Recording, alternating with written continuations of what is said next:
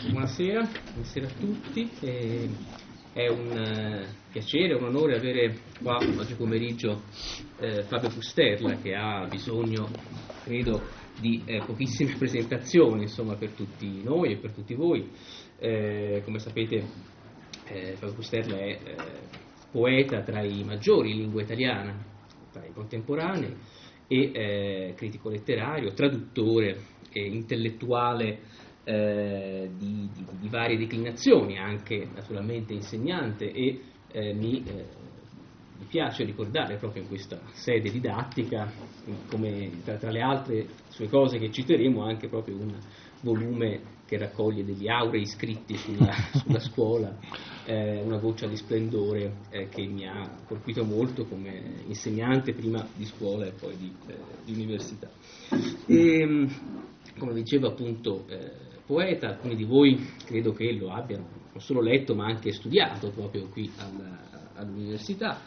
E eh, dalle sue prime cose degli anni Ottanta, Concessione all'inverno, poi con una fitta serie di libri tutti importanti si arriva alla produzione più recente che comprende una eh, antologia, una raccolta complessiva uscita nella Bianca di Einaudi un paio d'anni fa, credo, cioè eh, forse nel 2009, cioè le terre emerse, e eh, l'anno successivo una eh, nuova raccolta, eh, Corpo Stellare, eh, in cui si eh, confermano alcune delle linee importanti della produzione di Fabio Bustella, cioè una conciliazione tra una ehm, controllata tendenza espressiva, quasi espressionistica, e invece il portato della eh, cosiddetta linea lombarda che eh, conoscete, eh, nella quale si inserisce naturalmente Vittorio Sereni che è l'autore,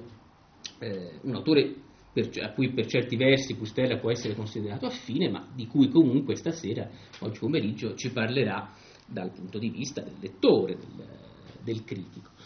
Ehm, il, il titolo dell'incontro di, eh, di oggi è appunto eh, Rileggendo Sereni, non sapevo, non so niente di queste cose, Rileggendo Sereni e io non sottraggo altro tempo al nostro eh, oratore di, di, oggi e spero che dopo ci sia un, un momento di confronto e di dibattito eh, insieme a voi. Grazie e ti cedo la parola. Va bene, sono io naturalmente che devo ringraziare di questa presentazione, di questo invito e naturalmente dichiarare subito che mi sento a disagio e in imbarazzo perché, come è stato detto, io prima di tutto sono, devo dirlo, un insegnante di liceo. È vero che ho fatto qualche esperienza all'università, ma mi sento un insegnante di liceo e poco un critico letterario, anche se certo ho un'attività da critico letterario. E allora quando mi invitano qualche volta all'università mi sento subito sotto esame, come se io fossi al posto sbagliato. Ma a parte queste cose, con Sereni c'è un imbarazzo in più, perché Sereni, che è in teoria un autore che conosco proprio bene, che leggo da molto tempo e che ho riletto ancora recentemente, continua a essere tra gli autori a me più cari e più noti eh, anche però più sfuggenti, più misteriosi. Ed è un autore che ogni volta che rileggo, e lo faccio spesso, mi mette addosso una specie di inquietudine che in parte so e in parte non so spiegare, ma che sospetto sia una delle ragioni della, eh, secondo me almeno, della attuale ancora vivacità estrema della sua opera poetica e soprattutto di alcune zone della sua opera poetica. Prima di concentrarmi sulla poesia che avevo scelto, che si intitola La sonnambula e che è tratta dalla raccolta più celebre forse di Vittorio Sereni, Gli strumenti umani, prima di concentrarmi su questo testo però devo fare una premessa anzi due. La prima la faccio in fretta. Vi pregherei di non considerare questo dialogo come una conferenza o una lezione, ma un dialogo per l'appunto, certo. Io cercherò di, di aprire il discorso, ma sarebbe la cosa più interessante, bello, se dopo ci fossero delle domande, delle osservazioni da parte vostra, trasformandolo davvero in un dialogo. Um, Sereni io l'ho visto una volta sola, comincerò con un aneddoto. Una volta sola e malamente, quando ero studente all'Università di Pavia e ogni tanto venivano invia- invitati degli autori e una volta è venuto Vittorio Sereni. C'era un'aula gremita di persone, io non avevo letto credo quasi nulla di suo naturalmente, ma ero vicino a un mio amico che studiava filosofia e che era un amico intelligente, che a un certo punto mi ha detto mi fate schifo, avete qui Vittorio Sereni e non gli fate neanche una domanda. Eh, ho detto hai ragione. Allora ho fatto io una domanda, naturalmente una domanda sciocca, come può fare uno che ha letto poco, eh, poco di Sereni e poco in generale, e che il poco che ha letto pensa che sia la chiave del mondo. Insomma, no? La domanda era davvero un po' strana. Avevo appena letto a fondo Rimbaud e cominciavo a leggere Sereni, non è vero che non avevo letto nulla, e gli devo aver chiesto se anche nella sua opera, passando credo da Frontiera, la prima sua raccolta, a quelle successive e in particolare agli strumenti umani, si poteva immaginare una specie di dialettica come quella che conduce dalla Une saison en enfer a Les Illuminations. Una domanda che più stupida di così uno non poteva fare, ma mi ha colpito il suo modo di rispondere. Mi ha detto che ringraziava molto di questa domanda evidentemente esagerata, che non si poteva immaginare nessun confronto tra lui e Rimbaud, ma e poi ha detto una cosa che nessuno ha capito e che da allora ogni tanto in, mi interrogo cosa volesse dire, perché è una cosa strana. Ha detto, credo che se nel Novecento italiano c'è una figura che può essere in qualche modo avvicinata a quella di Rimbaud, questa figura è quella di Tommaso Landolfi, cioè non di un poeta ufficiale, ma di un prosatore, grande traduttore dal russo, che ha pure scritto delle poesie, ma ancora oggi non sono ben sicuro di che cosa volesse dire, però mi ha colpito molto come risposta. A parte questo aneddoto, la premessa più importante è questa. Immagino che per la maggior parte di coloro che adesso stanno ascoltando, Vittorio Sereni sia uno dei grandi autori del secondo Novecento che si leggono e probabilmente si studiano eh, e che si è imparato a conoscere dopo la sua morte come accade con la maggior parte degli autori della tradizione. Leggiamo degli autori che sono già morti. non so come presenti, gli studenti presenti possono aver già accostato l'opera di Vittorio Sereni, ma di solito quando uno legge un autore già morto, può capitare, soprattutto se lo fa all'università, che cominci dall'inizio. Buongiorno cominci dalle prime raccolte, nel caso di Sereni la prima raccolta sarebbe appunto quella intitolata Frontiera, e poi risalga su fino alle cose più recenti, legga in ordine cronologico, come spesso facciamo, che so, con Montale, si parte dagli ossi di seppia e si sale su. Chi invece ha potuto accostare l'opera di uno di questi autori in corso d'opera, mentre ancora era in attività, ha di solito un approccio un po' diverso che in qualche modo è importante segnalare, perché vuol dire un modo di leggere quel certo poeta orientato da un'esperienza eh, particolare. Nel caso mio non c'è dubbio, il libro di Vittorio Sereni, il primo libro a cui io penso eh, è il libro che è uscito grosso modo quando io ero molto giovane e cominciavo a interessarmi di poesia. Ed è il libro che sembrava in quel momento cambiare le carte in tavola del dibattito, sulla, cioè è Gli strumenti umani, che è apparso la prima volta nel 1965, ma dieci anni dopo è stato ripubblicato non solo, ma con un saggio determinante scritto da mh, mm, eh, Pier Vincenzo Mengaldo che l'aveva già pubblicato in rivista, ma che l'ha aggiunto come postfazione, se ben ricordo, nell'edizione bianca delle Inaudi. Vuol dire che per me la, la poesia di Vittorio Sereni, prima di tutto, è orientata attorno a quella grande opera. Da lì, partendo da lì come una specie di retroilluminazione, sono andato a riprendere le sue prime raccolte, Frontiera prima e Iliario d'Algeria poi, e tenendo sempre presente come una specie di grande faro gli strumenti umani, avrei poi imparato a conoscere l'ultimo suo libro, perché Sereni è un autore che ha scritto poco, tutto sommato, quattro libri. L'ultimo suo libro, dicevo, cioè Stella Variabile, che è uscito poco prima che lui scomparisse. Lo stesso discorso si potrebbe fare per altri autori. Mi era capitato di pensare a questo diverso modo di accostarsi a, agli autori eh, una volta che ho dovuto parlare di Giorgio Orelli, un autore non, co- non coetaneo ma neanche tanto distante da Sereni, di cui pure era amico. Anche per Giorgio Orelli potrei fare lo stesso ragionamento. Per chi ha la mia età, grosso modo, il libro di Giorgio Orelli determinante non è stato il primo, non è l'ultimo, è quello di mezzo che si chiama Sinopie, che è uscito più o meno nello stesso periodo, nel 1977. E questo ha a che vedere anche, non soltanto con l'età del lettore nel caso mio, ma credo anche con ehm, quella che era la situazione della poesia italiana in quel periodo. In un momento in cui libri come Gli strumenti umani, Sinopie e altri libri di non moltissimi altri autori, penso a Giorgio Luzzi, a Mario Luzzi oppure a Giorgio Caproni, che in quel periodo erano nel pieno della loro attività, potevano forse sembrare per un giovane schiudere degli orizzonti non, non molto ovvi. La situazione degli anni di quel periodo, anzi prima di descriverla faccio una citazione che non c'entra apparentemente nulla, l'ho trovata stamattina in treno rileggendo un autore svedese che si chiama Björn Larsson, un libro bellissimo, c'è un capitolo intitolato Il linguista ed è la storia di un, uno studioso di linguistica chomskiano, rigorosamente chomskiano, che ricorda che cosa gli è capitato quando per la prima volta ha letto il famoso saggio di, vediamo se lo trovo, eh, di Chomsky, eccolo qua, dovrebbe essere da queste parti, il linguista. Dice, mentre faceva colazione, Sverker, che è il nome del linguista chomskiano, ripensò al giorno in cui era venuto a conoscenza per la prima volta delle idee di Chomsky. Quel giorno una grande calma era calata sulla sua vita. Le strutture della sintassi, l'opera con cui Chomsky aveva radicalmente rinnovato la linguistica, era uscita già nel 1957, ma Sverker l'aveva scoperta solo nel 62, anno in cui l'incertezza e il disordine mondiale sembravano aver raggiunto il culmine. All'epoca furono in molti a pensare, non del tutto a torto, che il mondo stesse andando incontro alla sua rovina. È vero che le navi russe che trasportavano i missili atomici verso Cuba avevano fatto dietro front, ma più o meno contemporaneamente iniziavano a farsi vedere i primi minacciosi segni di anarchia giovanile. In quel periodo Sverker aveva vissuto con il costante senso di angoscia che potesse succedere qualsiasi cosa, fino a quando Chomsky aveva dimostrato che in mezzo a quel caos regnava un ordine universale.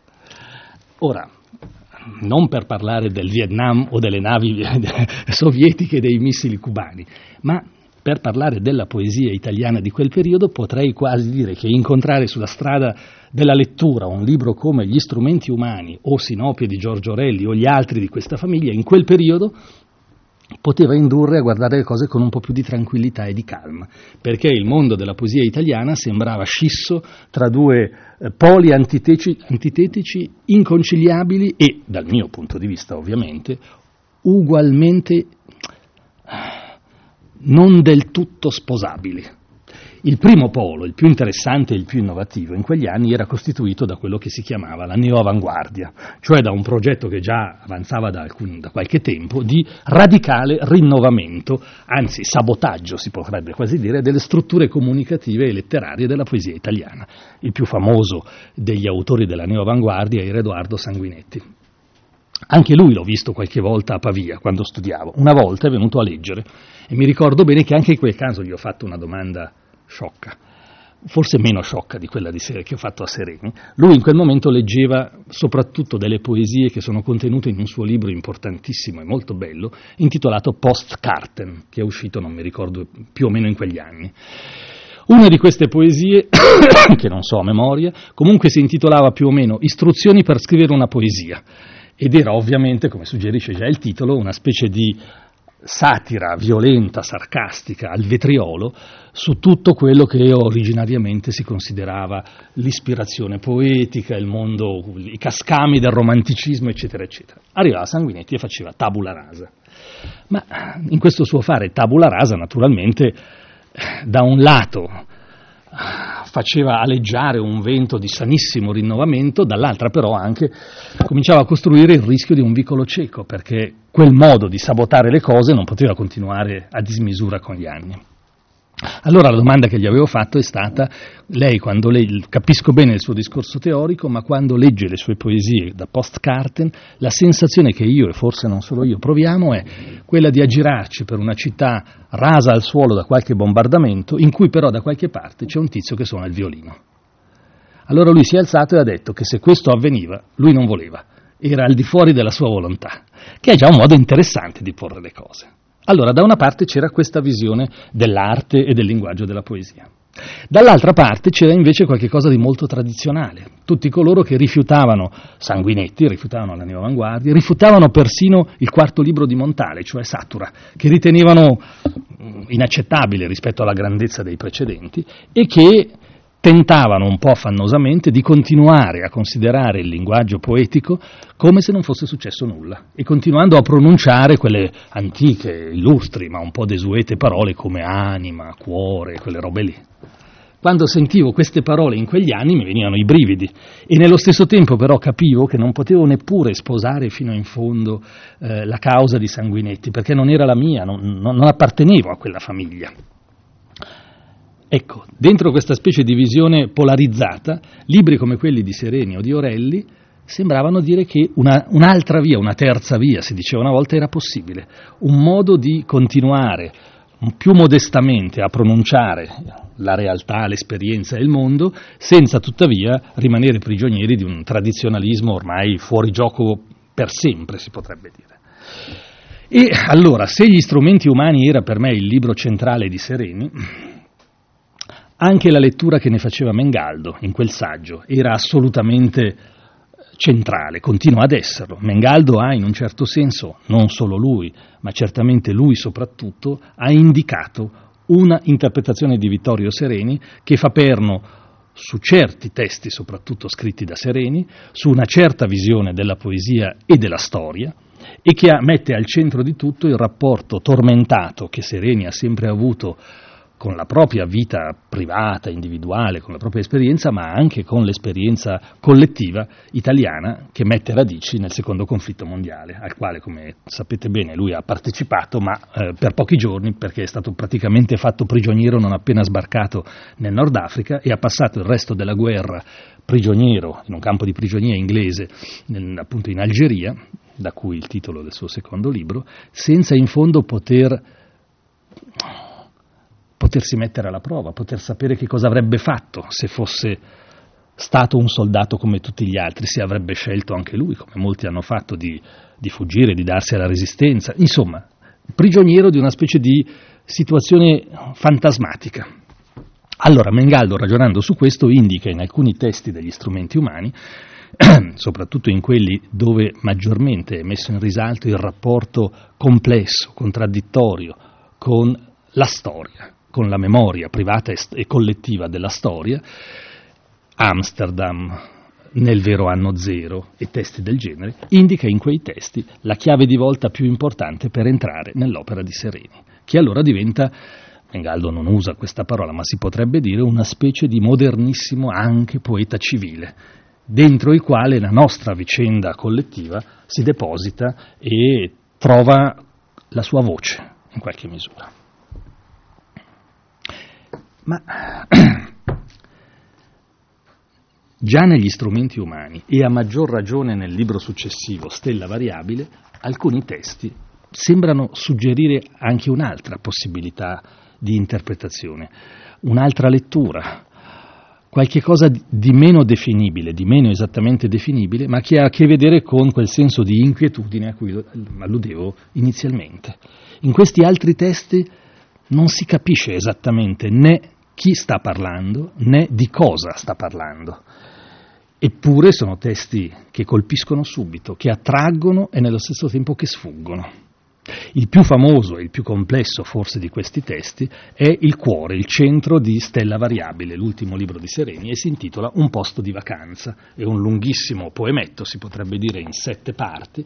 Il posto di vacanza si capisce bene che cos'è, è un luogo reale, eh, Bocca di Magra, dove Sereni per molti anni è andato in vacanza e dove oltre a lui andavano in vacanza altri intellettuali e poeti italiani della sua generazione, Franco Fortini, per un po' c'è stato anche Elio Vittorini, Giansiro Ferrata e tanti altri. Però vuole subito il titolo, un posto di vacanza, comincia a giocare con l'ambiguità semantica del termine vacanza, che è anche naturalmente il luogo del vuoto, e il tema del vuoto sarà uno dei grandi temi che attraversano questo poemetto, insieme all'altro grande tema del rapporto che le parole, cioè i mattoni che un poeta usa nella sua scrittura riescono o non riescono a stabilire con le cose. E uno dei, dei movimenti più alti, affascinanti e sfuggenti di questo poemetto, credo che sia il sesto, mette in scena una razza, un pesce eh, sfuggente che sembra, non sembra quasi neanche un pesce, sembra un volatile di mare, che Lio vede fiocinata, insomma, dibattersi quasi morta sul fondo della barca, colpita da una specie di rosa di sangue, ma che sa bene, glielo dicono i pescatori, che di solito fa tutt'altro, scivola nelle profondità dei fondali, si mimetizza.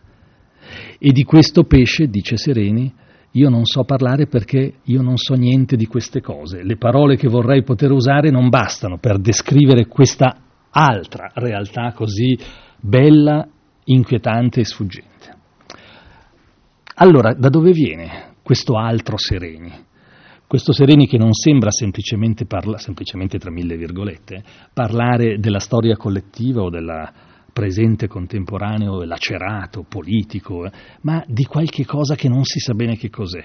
E anche quest'altro Sereni che entra di petto in un'altra grande questione che attraversa perlomeno il secondo Novecento italiano ed europeo, e cioè la metamorfosi di quello che un tempo chiamavamo io lirico o soggetto lirico, che è un grande tema, almeno dalle occasioni di Montale in su, secondo me. Eh, non si sa bene chi parla nelle poesie di Sereni, o, o, più spesso sono molte voci che si annodano l'una all'altra, creando una specie di mosaico sonoro e anche esperienziale che può dare ogni tanto e di fatto dà le vertigini al lettore.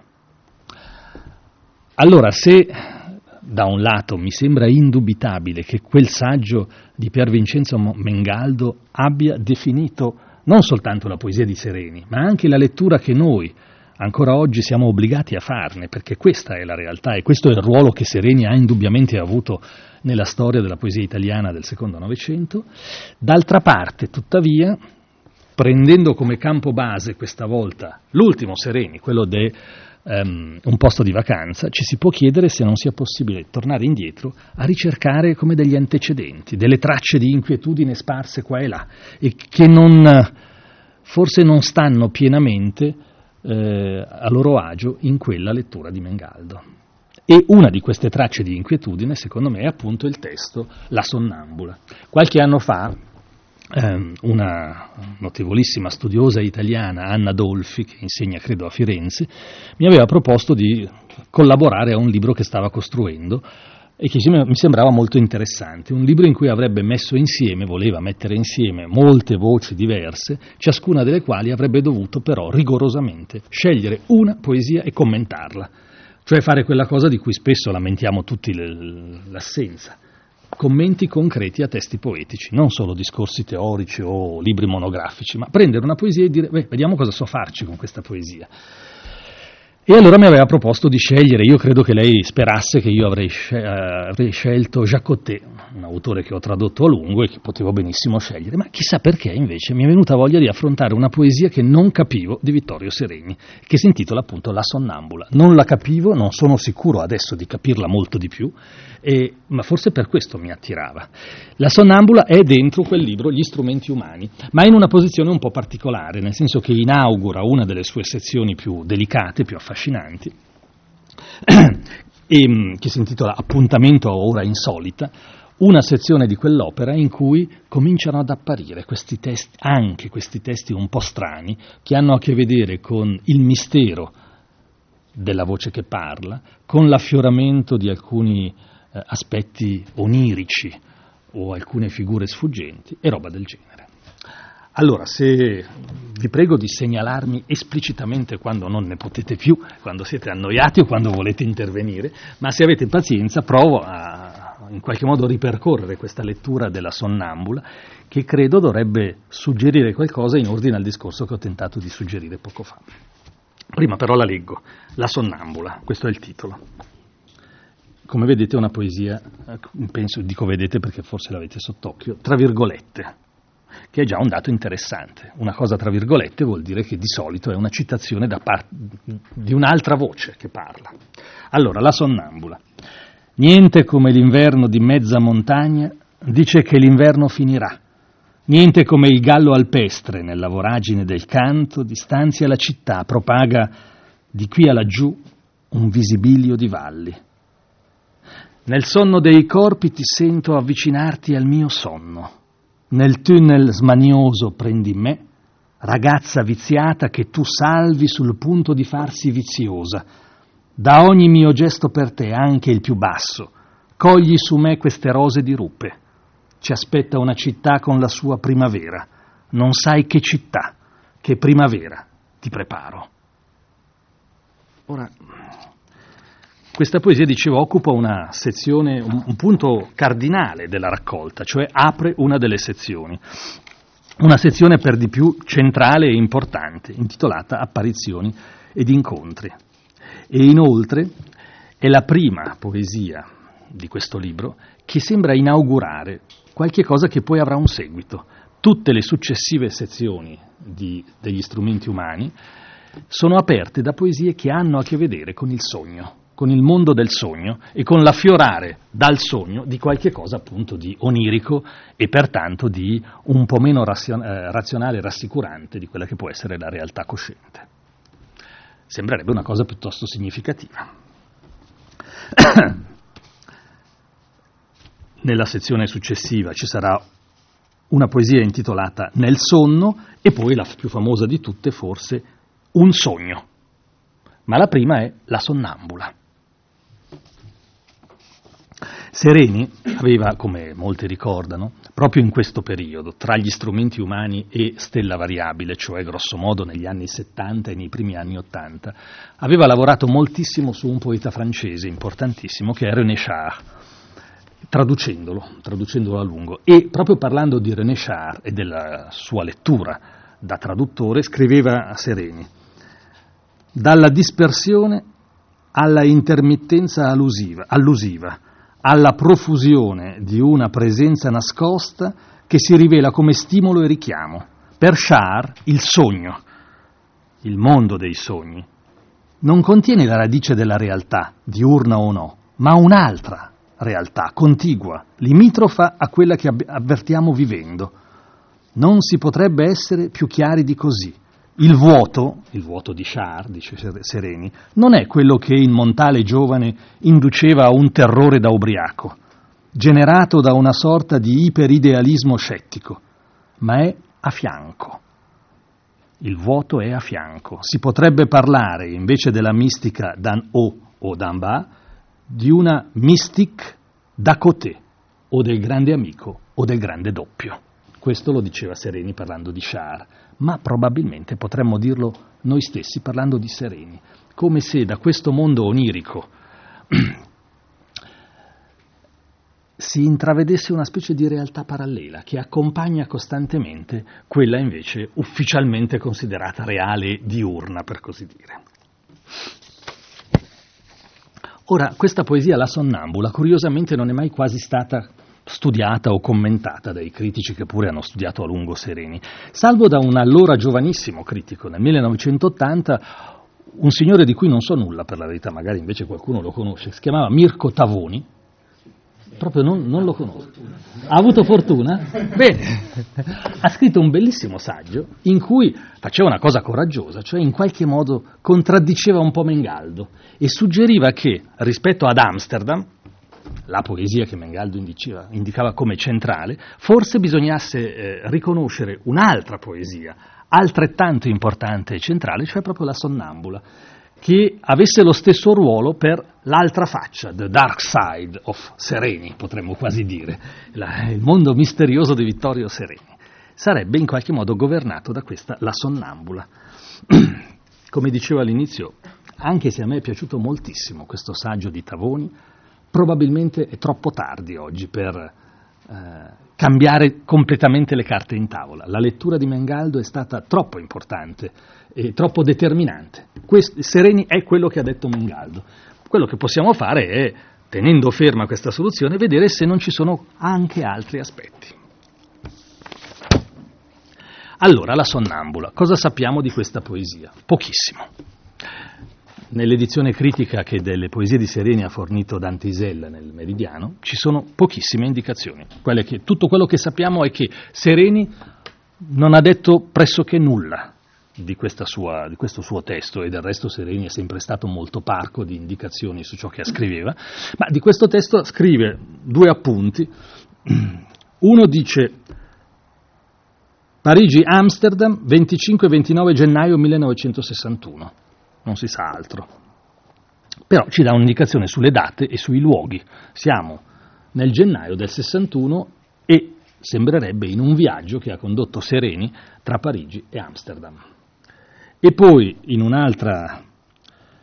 in un altro appunto manoscritto dice è solo una data di composi- composizione, il viaggio non c'entra, riguarda roba, un sogno, di qualche anno prima. È tutto quello che sappiamo di prima mano. Per la verità però già qui c'è qualche aspetto interessante. Intanto il fatto, anche se il viaggio non c'entra, fatto sta che la composizione è avvenuta proprio a ridosso di quel viaggio che ha condotto Sereni ad Amsterdam, dove è nata quella poesia là, Amsterdam per l'appunto, cioè il centro del Sereni più ufficiale e più visibile. Proprio nello stesso periodo ha cominciato a recuperare i materiali di un sogno di qualche anno prima, e a scrivere insomma, i primi abbozzi di questa sonnambula, che per la verità però all'inizio non aveva titolo e non aveva neanche le virgolette, che adesso incastonano il testo all'inizio e alla fine. Le virgolette e il titolo appaiono soltanto nelle bozze della stampa definitiva degli strumenti umani. In tutti i manoscritti e i dattiloscritti precedenti non ci sono. E di questa poesia, se sappiamo poco di prima mano da Sereni, conosciamo però alcune varianti, che dopo passerò rapidissimamente in rassegna per vedere un po' com'è nata, proprio l'atto della scrittura. Dunque si direbbe che questa poesia fa parte di quelle nate più o meno in quel periodo, che ha prodotto i testi appunto su Amsterdam, dall'Olanda, eccetera, ma non ha a che fare questa volta con il rapporto con la storia, con la memoria storica o politica, ma con una visione invece diversa, molto personale, che nasce da un sogno. Cosa capisce il lettore di questa poesia? Qui vado un po' più in salto delle parti perché cosa capisce il lettore che per la prima volta se la trova di fronte? Poco, secondo me. Almeno io capivo poco. Se mettiamo in ordine quello che si può capire dal testo e basta, dovremmo dire, lo leggo alla lettera, quello che ho cercato di riassumere. In un'ambientazione geografica appena accennata, sfuggente e tuttavia relativamente riconoscibile, la mezza montagna del verso numero 2, a cui si collegano qua e là altri particolari topografici come le valli al verso 7 e il gallo alpestro al verso 4, insieme ovviamente a una specie di distinzione per antitesi con la città distante che appare ai versi 6, 15 e 16. Dunque, un luogo di mezza montagna, non sappiamo molto di più, e in una stagione dichiaratamente invernale, verso 1, in opposizione alla primavera, che invece verso la fine appare, due figure umane sembrano sfiorarsi in uno spazio non definito, ma dalle varianti manoscritte possiamo sapere una cosa, si tratta di una baita, in Ticino si sarebbe detto una capanna alpina, in Italia si chiamano bait, una baita ehm, in cui dormivano un certo numero di persone, non sappiamo di più, ma i movimenti dei due, i loro desideri e le loro speranze hanno nel testo una chiara connotazione erotica e forse anche sentimentale, non ne siamo sicuri. Però l'azione, ammesso che, si, che esista un'azione in questo testo, l'azione è tutta dislocata nella registrazione che dei fatti ci offre la voce femminile monologante, o forse meglio, più che monologante, dialogante con un io che rimane in secondo piano, pur essendo, si direbbe, il vero motore dell'azione. Eh, a metà circa dei versi 8-10, la voce dice nel sonno dei corpi ti sento avvicinarti al mio sonno, nel tunnel smanioso prendi me, Dunque si direbbe che è l'io ad agire e il tu a ricordare, a riferire della sua azione. Però c'è un'altra serie di anomalie che spiazzano il lettore. La sonnambula, visto che questo è il titolo, una figura femminile son- afflitta da sonnambulismo, la sonnambula dovrebbe muoversi nel sonno, dirigersi più o meno inconsciamente verso qualcosa o qualcuno. Mentre qui la situazione è come rovesciata e la sonnambula è invece avvicinata dal tu maschile e invece di deambulare ignara parla e persino analizza i fatti, preannuncia un futuro vaghissimo e luminoso. Di più, ella sente l'uomo che si avvicina smanioso a lei e al suo sonno e poco dopo lo invita a cogliere su di lei queste rose di rupe. Cioè chi parla non corrisponde a chi agisce, né all'autore del sogno e dell'esperienza. Chi attraversa lo spazio notturno non corrisponde a chi logicamente dovrebbe essere posseduto dal sonnambulismo e dunque dal movimento. Così da un punto di vista, chiamiamolo narrativo, questi 17 versi sembrano scompigliare completamente le carte e la logica che il lettore sarebbe portato a seguire, forse disegnando proprio quella specie di sconvolgimento onirico in cui noi possiamo credere ad ogni piè sospinto di riconoscere un volto, un dettaglio, un frammento, salvo essere subito dopo spiazzati dalla sua apparente assurdità. È quello che ci capita spesso quando sogniamo. Crediamo di capire e nello stesso tempo di non capire che cosa vediamo e che cosa ci ricordiamo di aver visto.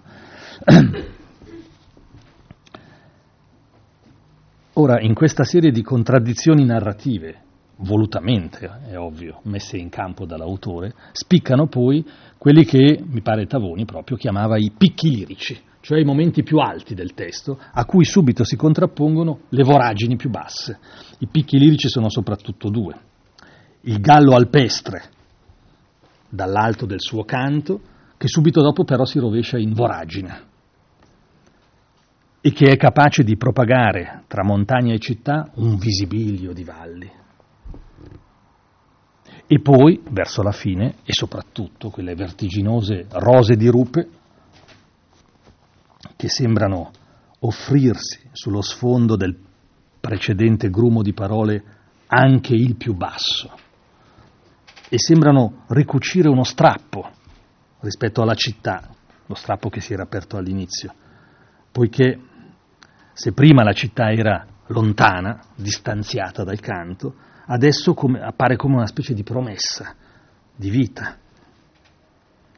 E allora l'iniziale inverno di mezza montagna alla fine del testo si rovescia in primavera. Allora richiami geometrici, antitesi, disposizioni attentissime degli elementi, sono tutte cose che rientrano in quello che sappiamo bene della poesia di Sereni, nella sua attenzione per la specularità, di cui Mengaldo ci ha parlato a lungo, non c'è alcun dubbio. si potrebbe anche esaminare più da vicino il tessuto ritmico e fonico di questa poesia e troveremmo gli stessi elementi. Un tessuto attentissimamente costruito, tutto fatto di equilibri a metà strada tra il parallelismo e l'antitesi. E nello stesso tempo, da questo equilibrio così costruito, quello che esce è questa sensazione di sfuggente inquietudine, di vertigine che non si sa bene come interpretare. Anche la disposizione della materia lungo questi 17 versi conferma questa attenzione alle simmetrie e alle contrapposizioni. Un primo periodo si snoda lungo i sette versi iniziali, l'ultimo è un endecasillabo, e definisce i contorni imprendibili e come sospesi di uno spazio e di un tempo Subito dopo un secondo periodo sintattico, anch'esso di sette versi, chiusi dall'endecasillabo più netto e più scandito di tutto il testo. Cogli su me queste rose di rupe, con i suoi fortissimi accenti, come sentite, no? di prima, quarta, settima. E in mezzo a questo l'incontro enigmatico fra i due protagonisti. E infine tre versi occupati da due periodi molto brevi questa volta, il secondo dei quali duplica, e ribadisce quello precedente frangendolo su due versi. Da qualunque parte vogliamo prendere questo testo, mm, esaminandolo dall'alto oppure utilizzando le lenti più sottili del, del microscopio, vi risparmio adesso una attenta analisi fonico-timbrica, ma da qualunque parte volessimo esaminarlo salta fuori sempre la stessa cosa. Questo essere in bilico tra precisione compositiva e geometrica e sfuggente realtà delle parole.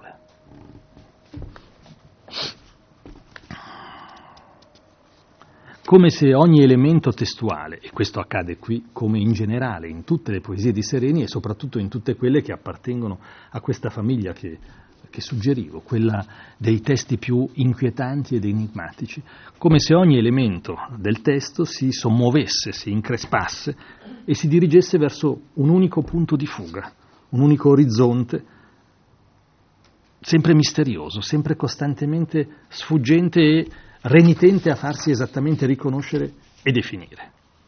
Ora, se, andiamo, se andassimo ad esaminare con attenzione le varie redazioni di questo testo, troveremmo una cosa curiosa, che si può riassumere in questo modo.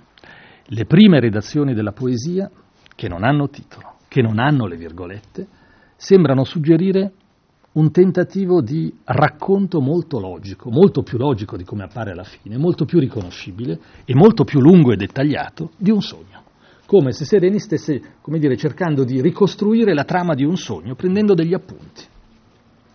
A mano a mano che si va avanti, Sereni lavora per estrema concentrazione e dislocazione. Toglie dei dettagli apparentemente inutili, rende più enigmatico il testo sposta delle cose di qua e di là.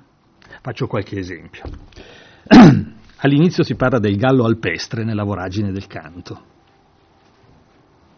Inizialmente, nelle prime redazioni, si leggeva il canto allegro del gallo alpestre distanzia la città nella sua voragine di canto. È grosso modo la stessa cosa, ma detta un po' meno bene e molto più diffusamente. Oppure poco dopo, niente come il gallo delle rupi segna le valli ventose col suo canto, le secche, le secche brughiere, le ghiacciate scorciatoie. Qui addirittura ci sono una serie di dettagli topografici, potremmo dire, che spariranno completamente. E inoltre c'è un'unione tra il gallo il suo canto e le rupi, qui viene chiamato il gallo delle rupi, che poi sparirà completamente. Il gallo alpestre rimarrà confinato all'inizio del testo e le rupi invece scivoleranno giù a formare grande, questa grande immagine sfuggente di cogli su me queste rose di rupe. La stessa cosa si potrebbe vedere poco dopo. Il visibilio di valli, che è un'altra immagine che il lettore capisce e non capisce cosa vorrà dire il visibilio di Valli. Chissà che non ci sia dietro addirittura una vaga memoria del dialetto. Nei dialetti lombardi si usano espressioni del genere per indicare la moltitudine. È possibile. Ma inizialmente questa immagine, il visibilio di Valli, era niente fa più distante la città e la prossima. Poco dopo, distanzia la città, frappone tra essa e noi una vertigine di valli. Questa è una, dizione molto chiara. Frappone tra essa e noi, quasi goffa anche, una vertigine di valli, diventerà un visibilio di valli. Vuol dire che Sereni lavora, come spessissimo fanno i poeti, concentrando le cose, ma non solo concentrandole, rendendole vie più enigmatiche, meno riconoscibili e meno, potremmo dire, parafrasabili perché uno non sa esattamente che cosa voglia dire quella certa immagine. La cosa diventa ancora più visibile nella parte in cui si descrive l'azione. Siamo, dicevo, in una baita, ma questo non risulta dalla versione definitiva. Se invece uno legge i primi abbozzi, legge dove, dove noi leggiamo oggi il tunnel dove smanioso prendi me, c'era. Sento che andiamo... Dunque, no, tunnel del sonno della baita Ecco che appare la parola baita che ci dà una localizzazione molto più precisa, in cui sento che andiamo cercandoci. Allora il tunnel del sonno della baita in cui sento che andiamo cercandoci, che è molto chiaro, diventa nel tunnel smanioso prendi me, dove il tunnel evidentemente è molto meno eh, decifrabile. E così via.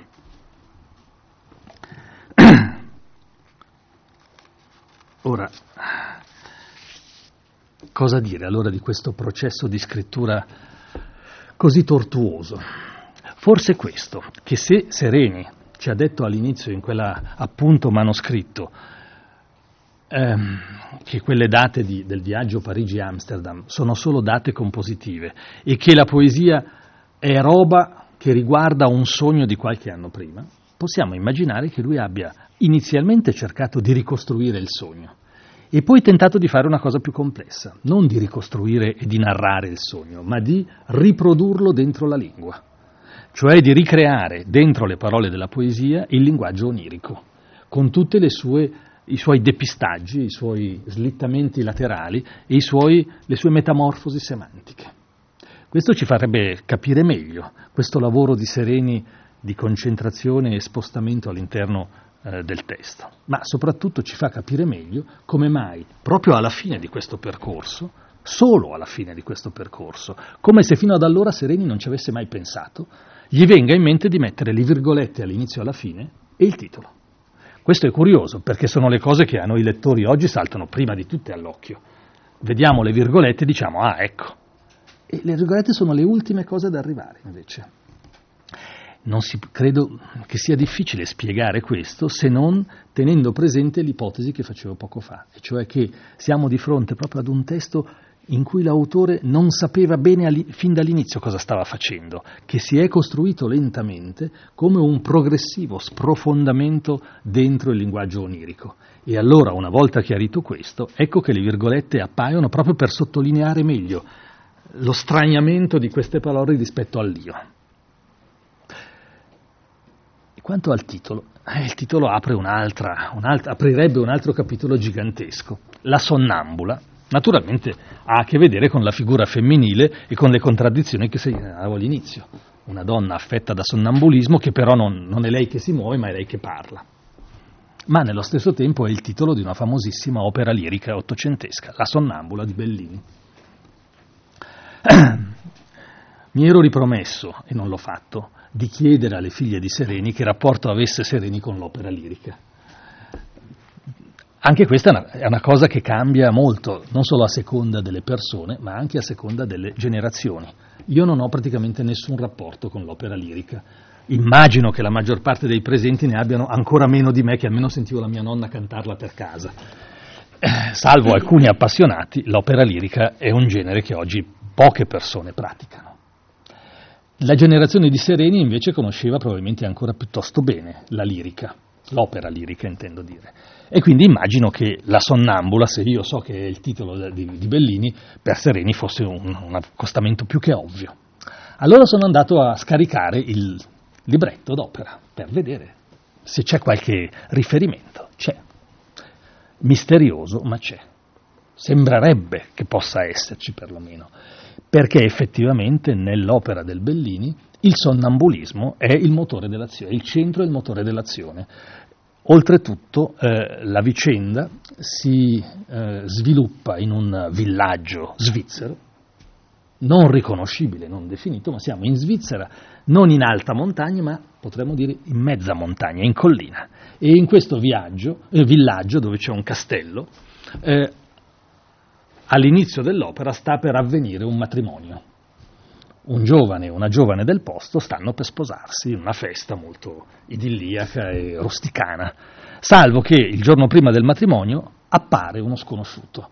Si scoprirà poi che è il figlio della famiglia nobile che possedeva il castello, che è stato lontano per molto tempo e che naturalmente viene accolto con un misto di curiosità, reverenza, si capisce che lui viene dalla città e approda a questa specie di eh, rustica provincia elvetica.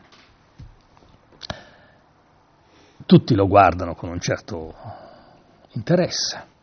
E poi succedono vari avvenimenti che culminano con questo.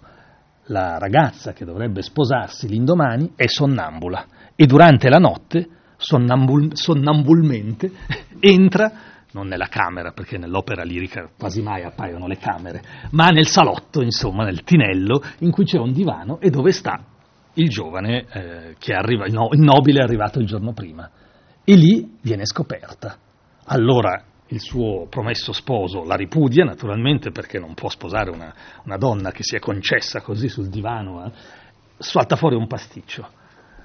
E poi bisognerà dimostrare e la cosa avverrà perché questa povera ragazza disperata casca a terra come priva di sensi e poi di nuovo presa dal sonnambulismo la si vede vagare pericolosamente su una trave tra due tetti. E questa è la prova che eh, non era successo nulla, che lei non voleva affatto tradire il suo fidanzato e si sposeranno felici e contenti.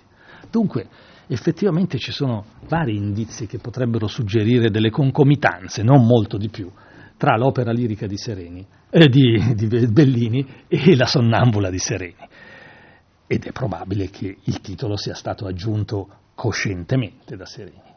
Ma allora questo titolo non insisterei troppo adesso sui, sulle analogie tra poesia e opera lirica, se non per suggerire un altro aspetto importante della poesia di Sereni. Di nuovo, parliamo di Sereni, ma stiamo parlando anche di alcuni tratti che caratterizzano in generale la poesia moderna, si potrebbe dire. Tuttavia questa faccenda della sonnambula, dell'opera lirica, delle possibili ma non dichiarate concomitanze, eccetera, eccetera, aprirebbe tutto l'altro grande capitolo di quello che di solito si chiama l'intertestualità, o insomma il rapporto con la citazione, l'allusione, l'ammiccamento o addirittura proprio la fonte esplicita. Da questo punto di vista Sereni è uno degli autori, credo io, più complessi ed enigmatici, perché la presenza nei suoi testi dei riferimenti a se stesso, ad autori italiani e ad autori stranieri anche molto distanti nello spazio e nel tempo, è frequentissima e soprattutto si colloca a vari, eh, come si può dire, livelli di pertinenza. Si va talvolta dalla vera e propria citazione, spesso esplicita, esplicitata da Sereni, la citazione da Dante, la citazione dal Boccaccio, la citazione insomma da autori della grande tradizione classica. Dall'altra invece si ha, come nel caso della sonnambula, appunto, una verosimile strizzatina d'occhio, un ammiccamento che sta al lettore come dire, in qualche modo utilizzare.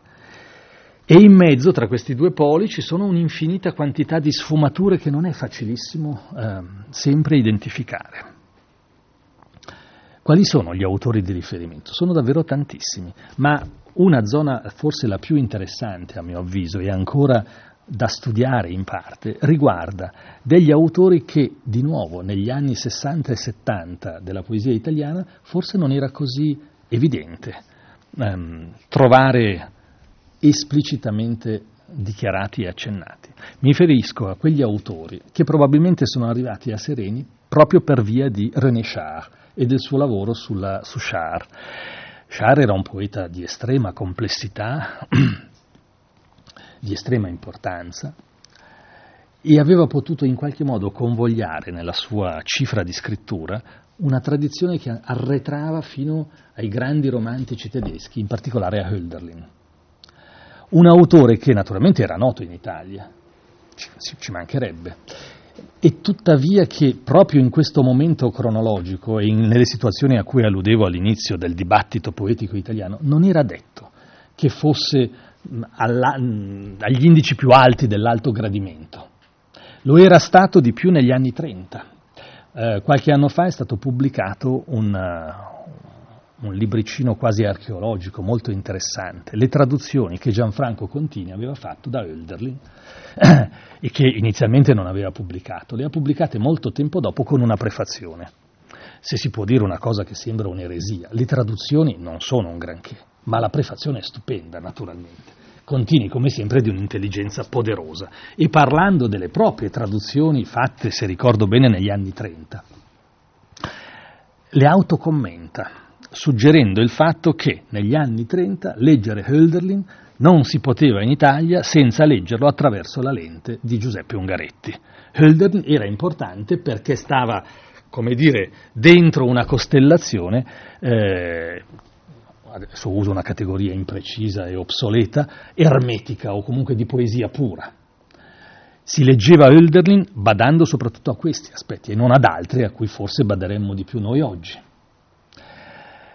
Negli anni 60 e 70, anche se esistevano alcune importanti traduzioni di Hölderlin, quelle di Leone Traverso e un po' dopo quelle di Giorgio Vigolo, Hölderlin probabilmente era un po' marginale rispetto a quello che si andava facendo in Italia, così come ehm, era discusso ma non pienamente in circolazione il filosofo che maggiormente su Hölderlin avrebbe costruito un'interpretazione del linguaggio della poesia e anzi assegnando proprio a Hölderlin un ruolo fondativo, penso a Heidegger e a Essere Tempo. Ora, nella poesia di Sereni, e non solo di Sereni, anche nella poesia proprio di Giorgio Orelli che richiamavo prima, nello stesso libro Sinopie, si, accor- si, colgono delle spie che parlano di una circolazione dei testi di Hölderlin. E non è implausibile che nel caso di Sereni questi testi, questa conoscenza di Hölderlin e di quello che, usando un termine che appunto all'epoca era molto poco gradito e poco di moda, si potrebbe dire il sublime, la tensione verso l'alto del linguaggio lirico, tutto questo sia giunto a Sereni, sia stato veicolato a, verso Sereni eh, dal lavoro di traduzione su René Char. Anche qui volevo fare una citazione.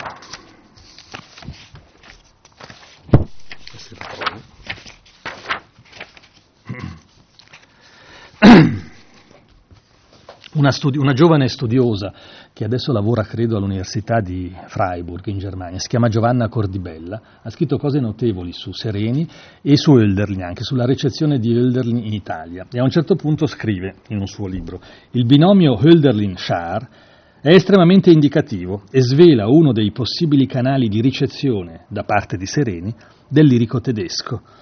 Si chiarisce così nel contempo un ulteriore aspetto della funzione Schar nel Sereni maturo. Il poeta non funge solo, come ormai è acclarato, da modello per una tensione al sublime, a una verticalità lirica, bensì anche come mediatore di una tradizione poetica che da Hölderlin a Celan tale verticalità ha perseguito e canonizzato.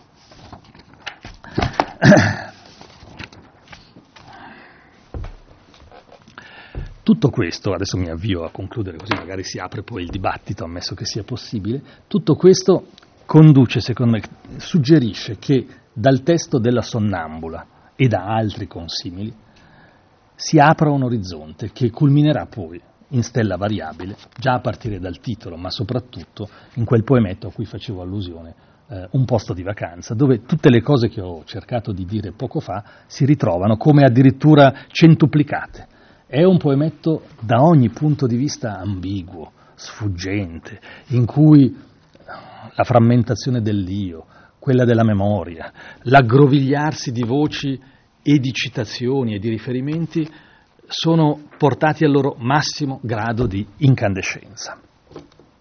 E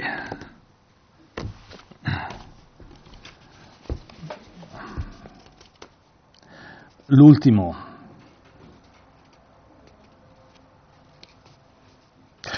l'ultimo capitoletto, l'ultimo movimento di questo poemetto, vorrei leggerlo per concludere, dice, riprendendo dei versi dedicati a Fortini, uno degli autori con cui più spesso e non sempre senza asperità Sereni ha dialogato costantemente. Fortini che non vedeva di grande buon occhio il riemergere nell'ultimo Sereni proprio di questa tradizione sublime, che lui giudicava una specie di regre- regressione al primo Novecento. Ecco, proprio ricordando questi versi, così dice Sereni. Amare non sempre è conoscere, non sempre giovinezza è verità, lo si impara sul tardi. Un sasso, ci spiegano, non è così semplice come pare, tantomeno un fiore. L'uno dirama in sé una cattedrale, l'altro un paradiso in terra. Svetta su entrambi un Himalaya di vita in movimento. Ne fu colto il disegno profondo nel punto dove si fa più palese non una storia mia o di altri, non un amore, nemmeno una poesia, ma un progetto, sempre in divenire, sempre in fieri, di cui essere parte per una volta, senza umiltà né orgoglio, sapendo di non sapere, sul rovescio dell'estate, nei giorni di un sole di dicembre. Ora, il sasso, la cattedrale, questa specie di divaricazione di sostanze, di parole, che aprono delle prospettive ancora tutte da scandagliare. Può darsi che qui, in queste zone qui, siano andate a finire le ultime fioriture di quelle rose di rupe che avevamo trovato nella sonnambula, perché sempre in questo poemetto Un posto di vacanza, un'espressione molto simile, nella terza parte di questo poemetto, fa apparire lontane rupe e colline che si oppongono a città. Dice questo terzo movimento, ritta sulla vertigine, estatica, indugiando con lo sguardo sulle colline prossime e più lontane rupe, a dito segnando in controluce città che forse furono e non saranno mai, tutto questo, dice la donna, ti darò, se prosternandoti mi adorerai. Questa donna, che è una figura appena che si vede sfilare nel paesaggio, non è poi molto diversa dalla donna che appare nella sonnambula e che promette non sai che primavera, non sai che città ti preparo. È una figura enigmatica anche questa, non la stessa probabilmente, e tuttavia neppure così distante. E chissà se, per concludere davvero, queste rose di rupe, che nel verso più, forse più bello, più affascinante e più sfuggente della sonnambula appaiono, cogli su me queste rose di rupe, chissà da dove vengono queste rose di rupe, e se non potrebbe essere possibile leggerci dentro una specie di eco distantissima di una delle poesie di Hölderlin più famose, quella che moltissimi hanno tentato faticosamente di tradurre in italiano, mit gelben Hälfte des Lebens, alla metà della vita, mit gelben Birnet hänget und voll von wilden Rosen das Land in den See. Queste wilden Rosen, chissà che in qualche modo non si siano trasformate attraverso varie metamorfosi intermedie nelle rose di rupe di Sereni e che insomma in tutto questo discorso ci sia l'apparizione onirica del mondo onirico, ma anche questo vago portato di una tradizione vastissima che dal primo Ottocento attraverso tutta la letteratura europea Sereni riusciva a attraversare in questo modo un po' strano, convocandola senza quasi mai dirlo esplicitamente sulla pagina. Ecco, mi fermerei qui per adesso.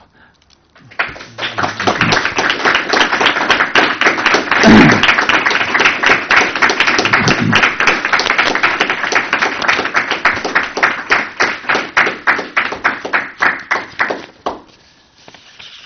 ringraziamo intanto eh, Fabio Pustella per questa bellissima, affascinante lettura. E eh, a te innanzitutto ci qualcuno tra di voi che ha delle domande di qualsiasi tipo eh, fatto Pustella da giovane con... Saranno sicuramente più intelligenti delle mie di allora. e curiosità, insomma, se Volevo dire che ho letto il- la sua riflessione sulla scuola Sì? e mi aveva colpito veramente molto e poi anche la presentazione ho trovato molto bello il fatto che lei prende un punto di vista che a quanto pare non l'avevo letto ma lo ha comunque influenzato la letteratura e lo, lo rielabora, lo cambia e in modo comprensibile cosa che il suo libro sulla scuola quando me l'avevano regalato ho fatto sì, a me. Eh, Ah, certo, certo, immagino. In un po' sempre la solita solfa e invece per niente. E su questo trovo veramente bello che in Ticino comunque spesso si ha un po' l'idea del cioè della persona di rilievo in Ticino che non ha una grande importanza e che non è così come, cioè, non so, lo trovo un po' rurale spesso, un po' così, e invece sono veramente felice di essere qua di di ringrazio molto. per me è stato così per molto tempo. Io, eh, Voglio dire, anch'io ho avuto sempre quel rapporto un po' mm, con la letteratura ticinese. Nel mio caso colp- molto più colpevolmente, nel senso che ho avuto come insegnante al liceo Giovanni Orelli, che mi piaceva anche tantissimo. Ma non avevo mica letto i suoi libri, pensavo, ma figuriamoci, io devo leggere Kafka, mica Giovanni Orelli. E quanto a Giorgio Orelli, che ovviamente per ragioni evidenti, l'ho nominato anche spesso oggi, dovrebbe essere ancora più importante per uno che in Ticino vuole scrivere poesie, io non l'avevo mica letto molto da ragazzo, fino al liceo niente si può dire. All'università un mio amico mi ha detto ma tu l'hai letto l'Orelli? Ho detto no, e cosa aspetti? Ho letto qualcosa, ma ci è voluta un insegnante di Pavia, cioè Maria Corti, che mi ha detto ma hai spedito quello che scrivi a Giorgio Orelli? Ho detto no. Cosa aspetti? Fallo. Allora lì l'ho fatto e dopo ci siamo anche conosciuti. Quindi capisco perfettamente ed è credo anche una cosa abbastanza non solo comprensibile, ma salutare, non guardare fino a un certo punto, no? Certo. Prego.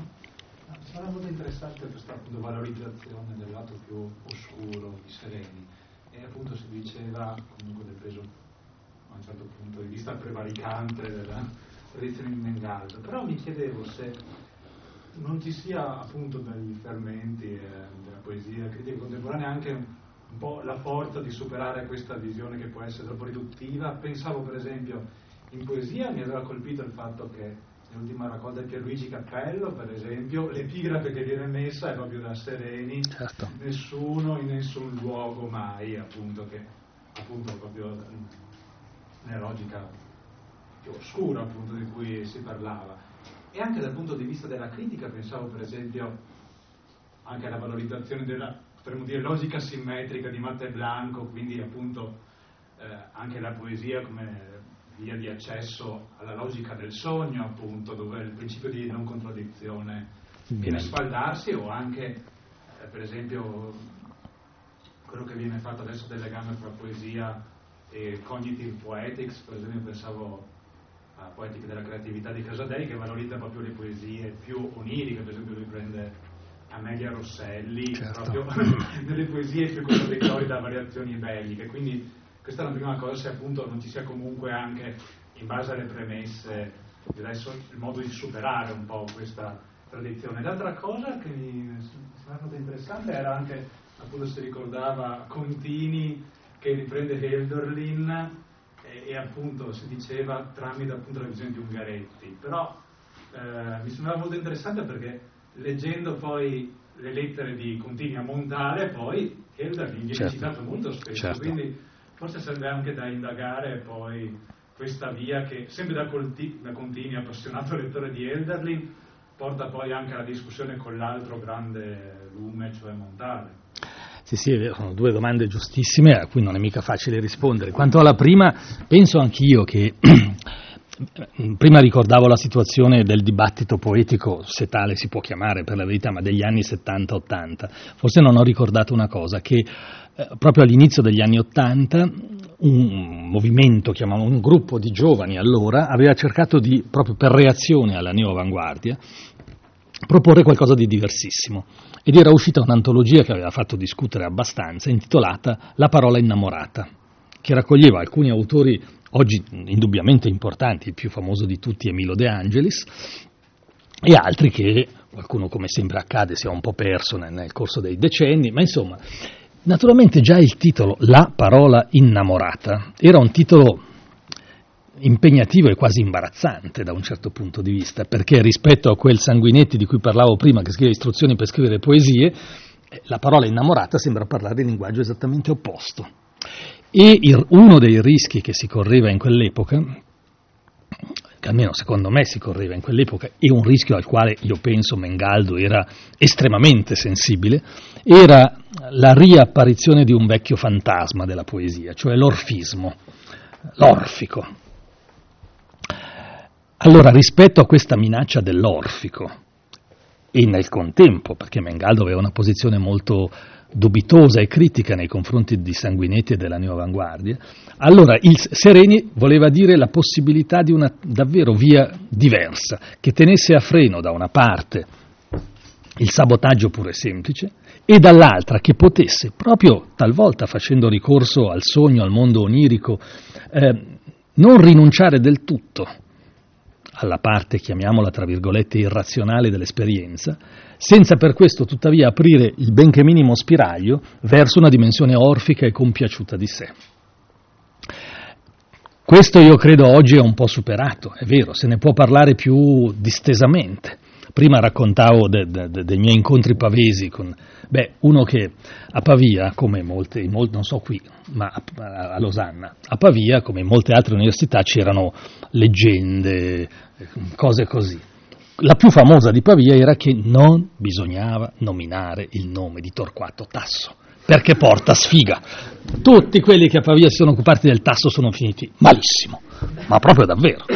Allora, uno studia lì, dopo un po' lo sa, io lo dico, ci credi o non ci credi, è una cosa che si ride nei corridoi, talvolta ci si gioca, tipo, ah sì, devo studiare quello là, l'innominabile, quelle cose.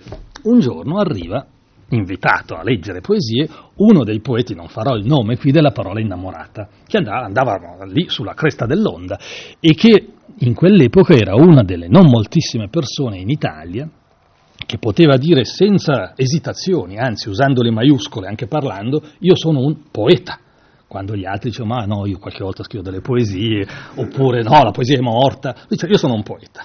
Allora questo signore ha esordito di fronte a una platea lunga, dicendo, si è alzato in piedi, era molto un bel, bell'uomo anche, e dicendo cos'è il tempo? Il tempo per un poeta non esiste e io posso dirmi contemporaneo del tasso. E c'è stata una risata omerica che l'ha spiazzato naturalmente. Non so se qualcuno gli ha spiegato la cosa. A me è piaciuta moltissimo quella roba lì, perché evidentemente in quel modo di dire tempo e poeta io avvertivo il rischio de, di una enfasi orfica, rispetto alla quale arriva Sereni e mette a posto le cose, senza peraltro negare la possibilità neanche del sublime. Ecco, allora credo che la cautela di fronte a questo rischio fosse un'altra ragione per pigiare soprattutto su un pedale. Oggi siamo forse più liberi da questo punto di vista, o più disperati, chi lo sa, visto la situazione della poesia, ma il secondo discorso su Hilderness è gigantesco e per la verità credo ancora in parte da riscrivere. Credo che proprio questa Giovanna Cordibella ci stia lavorando. Ehm, ho l'impressione che Hölderlin, come la maggior parte dei grandi classici tedeschi, ma non solo tedeschi, anche inglesi si potrebbe dire, mh, mm, ottocenteschi, non sia mai del tutto scomparso dall'orizzonte, ma sia rimasto costantemente riletto e reinterpretato a seconda appunto della temperia culturale. Quindi quando Contini parlava del Magistero di Ungaretti aveva in mente un momento preciso e una certa lettura di Hölderlin. Quando, che so io, mi è capitato di tradurre un libro di questo Jacotet, Philippe Jacotet, che parla spesso di Hölderlin, dice tra l'altro una cosa interessante. Mm, nella Svizzera francese, Jacotet è nato nel 20, 1925, se ben ricordo, dunque aveva 20 anni quando è finita la seconda guerra mondiale la sua posizione circa i soliti discorsi di cui in Svizzera non riusciamo mai a fare a meno, l'esistenza o meno della letteratura romanda oppure Svizzera Italia, la sua posizione è molto chiara, dice no, no, io non ci credo. Mm, esiste la letteratura nella lingua in cui si scrive, quindi francese. Certo, naturalmente in certi momenti storici, quando la Romandia per esempio era, eh, vedeva la presenza gigantesca di un Camus, è possibile che in quei momenti, per tante ragioni storiche, culturali e persino politiche, eh, i letterati romandi o una parte di loro volessero nettamente distinguersi da quelli francesi. Ma per il resto, dice Jacotet, non credo che si possano ragionevolmente fare troppe differenze. Anche se, aggiunge, Certo, eh, avere vent'anni a Losanna o a Ginevra in quell'epoca voleva dire forse poter conoscere prima e più in fretta Hölderlin rispetto a uno che stava eh, a Marsiglia, non solo per la questione delle lingue, ma perché Hölderlin era stato tradotto in francese da Gustave Fou, cioè un autore appunto romando, pre- molto precocemente. Allora, eh, Jacotet conosce bene Hölderlin, quando ne parla però nei suoi scritti, quando lo rammemora, rammemora soprattutto l'Hölderlin Scardanelli, cioè l'Hölderlin già avvenuta pazzia, che scrive quei testi che non firma neanche più eh, Hölderlin, ma firma, se li firma, firma Scardanelli, e che sono testi diversissimi da quelli del grande Hölderlin precedente, cioè molto meno retorici, molto meno, anzi per nulla presi dal tentativo di far rivivere gli dei antichi, no, parlano della natura, di quello che si vede dalla finestra. Sono, nella lettura che ne fa Jacotet, affascinanti ma probabilmente questo dipende dalla nostra posizione contemporanea, più sensibile a quell'aspetto e un po' meno, forse un po' meno attenta invece al grande tentativo hölderliniano di. Voglio dire che, ecco, penso che proprio il caso di Hölderlin, come di altri, ma lui in maniera particolare, per tante ragioni legate anche alla, alla, allo sviluppo della sua opera, sia un autore passibile eh, di molte, molte letture, molte interpretazioni e che questo sia proprio avvenuto in Italia e che anche, credo, si potrebbe verificare questo mh, esaminando le traduzioni. Questa è un'altra idea che, che, non è certamente originalissima, che ho cercato qualche volta di sviluppare. Io sono abbastanza convinto del fatto che, scegliendo bene gli autori, naturalmente, se prendiamo Hölderlin o se prendiamo Baudelaire, e studiamo le traduzioni che sono state fatte e che continuano a essere fatte a tutt'oggi di questi autori, abbiamo una specie di storia della letteratura italiana in controluce. attraverso le traduzioni è possibile sapere qualche cosa, non solo delle traduzioni, ma anche della cultura che le ha prodotte. Ho l'impressione. No? Quelle di Hölderlin sarebbe proprio interessante studiarle. La mia sensazione è che quella che ha più prodotto um, dibattito, influenze, rimanga quella soprattutto di Leone Traverso. Ma vi si aprirebbe un altro discorso, ovviamente. Prego. Allora fare una domanda shock. per quel che ho letto di stella variabile degli strumenti umani, a me sembra che con stella variabile lo stile di Sereni diventi molto più prosastico. E quindi se questa attenzione verso il sublime, che nella sua, nella sua, nella sua è messa in evidenza, tende un po' a sfumarsi o a perdersi, forse era una presa di posizione poetica, senso, ci ho provato nella raccolta prima, nell'ultima ho lasciato perdere, o se invece è un tentativo di bilanciamento, di gioco di simmetria ancora. Ma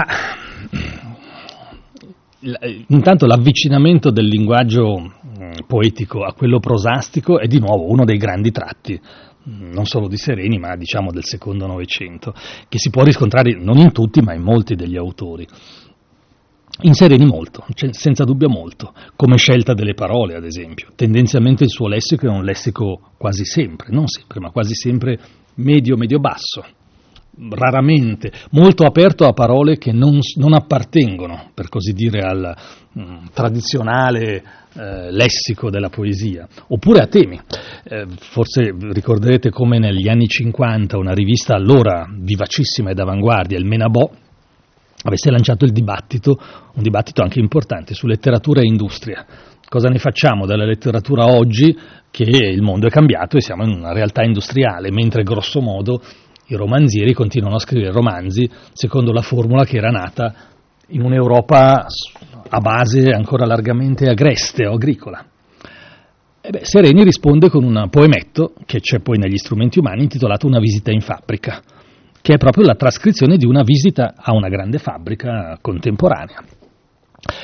E buona parte di quel poemetto indubbiamente è molto narrativo, scandisce proprio le tappe di una visita e i dialoghi che dentro la fabbrica si fanno, eccetera, eccetera. Nella stella variabile il tasso di narratività non è certo inferiore, può darsi che sia anche superiore. Questa è una delle grandi caratteristiche, mi pare, del linguaggio poetico di Sereni. Però Dentro questa narratività diffusa, talvolta in dimensione ampia, quella del poemetto, talvolta anche in una dimensione più breve, quella della poesia di 15-17 versi, eppure che si può benissimo leggere come il fotogramma di una storia, che so, quella nel vero anno zero, eh, ambientata a Francoforte, non so se, ve la ricordate, Sereni era funzionario editoriale della Mondadori, va spesso a Francoforte, una sera qualcuno propone andiamo a cena insieme a un gruppetto di funzionari editoriali, andiamo a mangiare, oggi eh, diremmo il um, stinco di maiale, in un quartiere di Francoforte che si chiama Sachsenhausen, che è il quartiere dei musei e si vede anche dei ristoranti. E c'è questo dialogo, che è un dialogo reale, tra questa voce che dice allora andiamo a Sachsenhausen a mangiare ginocchio di porco, ci siamo tutti, e Sereni, o meglio l'io di Sereni, l'io in quel momento, che dice dove? Sachsenhausen? Ah, ma quante Sachsenhausen ci sono in Germania? Quante case? Quell'altro capisce che Sereni sta giocando sul fatto che Sachsenhausen era anche il nome di un campo di concentramento e dice dei sassoni, case dei sassoni, mai stato mangiare genacco di porco, e poi comincia, che cos'è quella poesia lì? Da un lato una narrazione, non c'è dubbio. Si, si può ricostruire proprio per filo e per segno la scena, come se fosse più che un fotogramma di un film. Nello stesso tempo ci sono poi dei momenti di fortissima accensione lirica, per esempio alla fine quando la voce dell'io dice tutto si ingoiano le nuove belve, tutto, a balzi nel chiaro di luna si infilano in un night. E, e questa è un'immagine naturalmente destinata a appiccicarsi alla memoria, come dire, racchiudere, a ragumare in sé una condizione dell'essere nel, negli anni 60-70 in Europa e in Germania in particolare. Allora, mi pare che quando prima eh, ricordavo questa formula, i picchi lirici, sia proprio questo, dentro un tessuto tendenzialmente grigiamente prosastico, ogni tanto Sereni riesce a accendere improvvisamente dei picchi lirici e questo mi pare che avvenga ma posso sbagliare, bisognerebbe adesso prendere le poesie e leggerle adagio adagio insieme, ma anche in stella, anzi, io direi quasi soprattutto in stella variabile. Proprio perché la dimensione narrativa si fa più visibile, penso io, maggiormente ancora spiccano questi punti luminosi che alzano il tono verso l'alto in maniera imprevista. Però non, non so se è una risposta. Eh.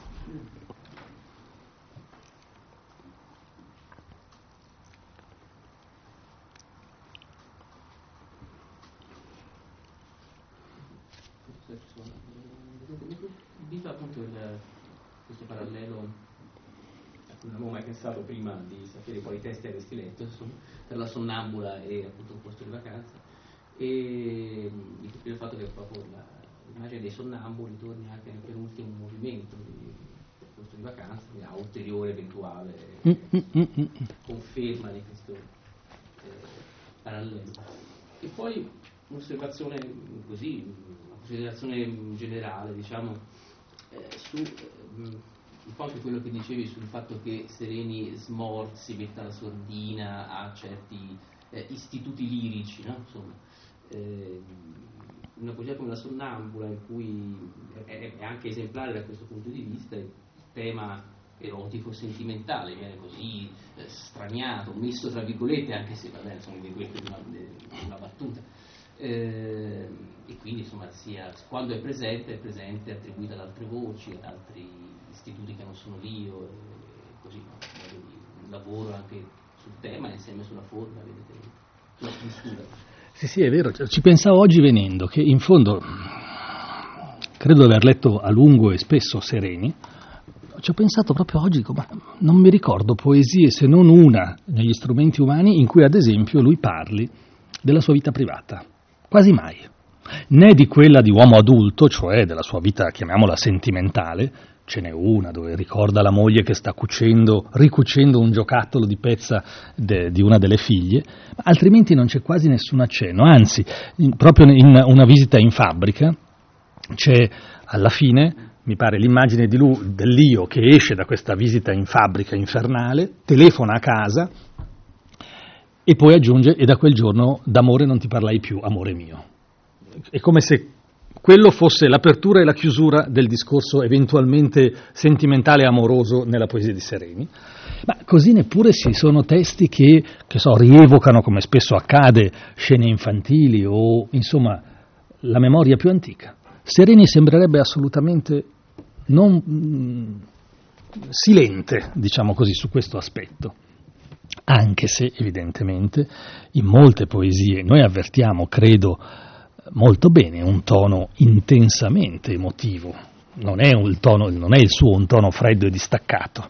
Sentiamo bene l'emozione, intuiamo, mi sembra di poter dire, il lettore intuisce il calore disperato talvolta con cui le parole vengono usate, la loro intonazione affettiva ma senza che l'autore riveli mai proprio nulla di sé.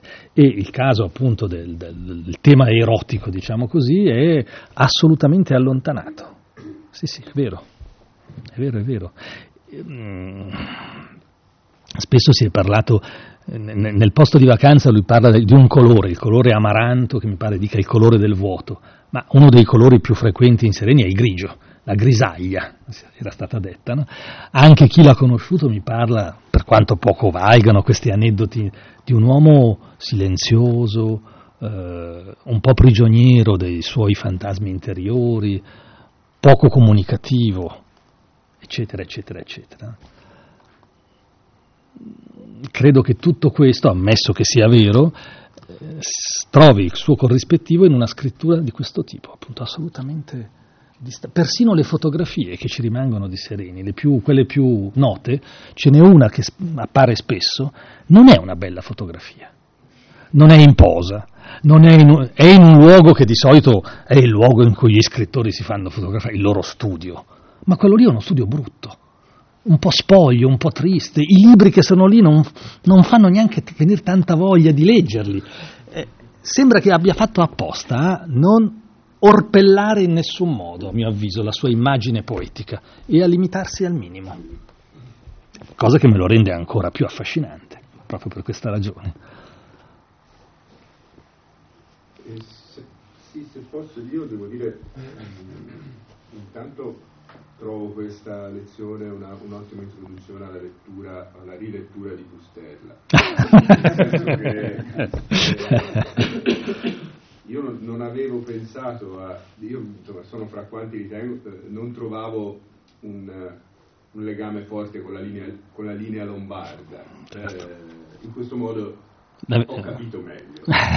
Eh, ho capito in che modo si può collocare Pusterla in, in questa linea, ma soprattutto sono molto colpito da, da questo inizio eh, centrato sulla ricezione, che trovo molto, molto corretto e trovo molto in linea con la capacità critica che si legge eh, in filigrana in, in queste in queste poesie di Pusterla. Eh, se dovessi dare un, ti- un, titolo mentale con cui io torno a casa, il sonno e la metamorfosi dell'io lirico, eh, non solo e non tanto nella poesia di Sereni, ma in quella di Pusterla. Da Boxten eh, in poi io sono sempre rimasto molto affascinato da questa eh, capacità di spiazzare, spaesare, cambiando continuamente il punto di vista e voce narrante, ma anche da, dal tema del sonno, del sogno, del, eh, mm. che ricorre, eh, mi sembra molto, in queste ultime poesie. Eh, solo una domanda, una mia curiosità eh, con cui sono venuto qua e che oggi mi si è rafforzata. Eh, io lei, credo che ci sia un poeta che starebbe bene in questo quadro degli anni 60-70 eh, nella terza via, che non è un poeta eh, settentrionale ma meridionale, Vittorio Bodini, eh, di, soprattutto il Bodini della Luna dei Borboni di Metamor, eh, cioè il Bodini onirico che è traduttore dei surrealisti spagnoli ma che porta nella, nella poesia questo scompiglio di, di e, e, soprattutto in questa, io detto, nella taverna d'infanzia ci sono delle cose che eh, io trova, trovo molto anche puntuali, ma non vorrei fosse una mia fissazione. Bodini è un poeta che, che, che? No, non, non, naturalmente lo conosco e credo anch'io che sia un poeta che può stare benissimo in questa costellazione di operosa, diciamo così, degli anni 60-70. Io l'ho conosciuto tardi, non l'ho letto a fondo e purtroppo sono anch'io, come altri, vittima dell'oscuramento un po' editoriale che è accaduto a lui come ad altri. No? Bodini è un nome, mh, i suoi libri circolano certamente meno, sono circolati meno di quelli, di quelli di, di, che abbiamo nominato oggi. E peraltro stiamo comunque parlando di poeti i cui libri circolano per quel che si può, ma mica tanto. Eh? Questo sarà meglio ricordarselo sempre come premessa. Ma allora, no, credo no, di dover dire eh, in questo caso un eventuale riscontro, supponiamo puntuale, è solo una concomitanza probabilmente propiziata da mille cose, nel senso che è vero, Bodini ha introdotto poi eh, questa visione del surrealismo spagnolo che in qualche modo ho conosciuto grazie a lui. Dunque sì e no, direi sì e no. Quanto all'altra cosa, eh, la linea lombarda. Io non sono sicuro di sapere bene cos'è, non sono sicuro di essere d'accordo con questa etichetta, ma capisco bene perché è nata, un po' meno perché è continuata. Quando è nata, quando Anceschi l'ha, l'ha accesa, evidentemente gli serviva una contrapposizione rispetto a, a Firenze, all'ermetismo fiorentino, e ha inventato questa strana costellazione di cinque o sei poeti che avevano certamente qualcosa in comune, erano allora giovani, ma insomma è una di quelle etichette critiche nate subito in chiave strategica, per così dire, di contrapposizione appunto. Una volta superato quel momento, mi domando se davvero abbia una sua validità al di là di quella tassonomica, insomma ogni tanto servono queste robe qui, ma non sono sicuro di sentirmi molto a mio agio. Diciamo che il primo scalino di disagio tanti anni fa per me era il Ticino, come dicevamo prima, il tentativo di non sentirmi proprio solo ticinese. Subito dopo è arrivato quello della Lombardia, però. non sono sicuro di sentirmi bene neanche nella linea lombarda. Mi ricordo che un tempo dicevo, boh, se io dovessi scegliere un autore della linea lombarda che mi piace direi Sebastiano Adamo, cioè un siciliano che ha, per, a ben vedere, se uno lo legge dimenticandosi di leggere la scheda biografica e non sa da dove venga, potrebbe stare benissimo in certi suoi libri dentro quello che si dice dei poeti lombardi, cioè l'attenzione all'oggetto, quelle robe lì.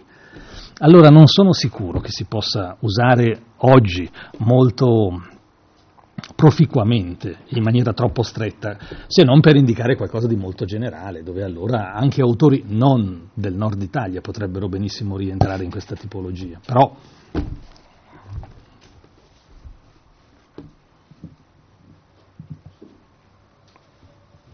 ci sono altre osservazioni, se no eh,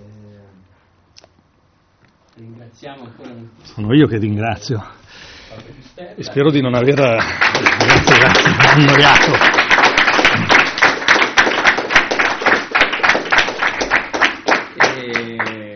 ringrazio tutti voi che siete venuti alla questo incontro e ringrazio se posso anche un'autorità sereniana che se ne è stata un po' in disparte ma che presento agli studenti, sono cioè, Giulia Raboni che è la curatrice della, eh, tra le altre cose insomma, del libro delle prose di Sereni che eh, molti di voi hanno visto nel programma del, del corso e dell'esame, insomma, ce l'avete qui in carne.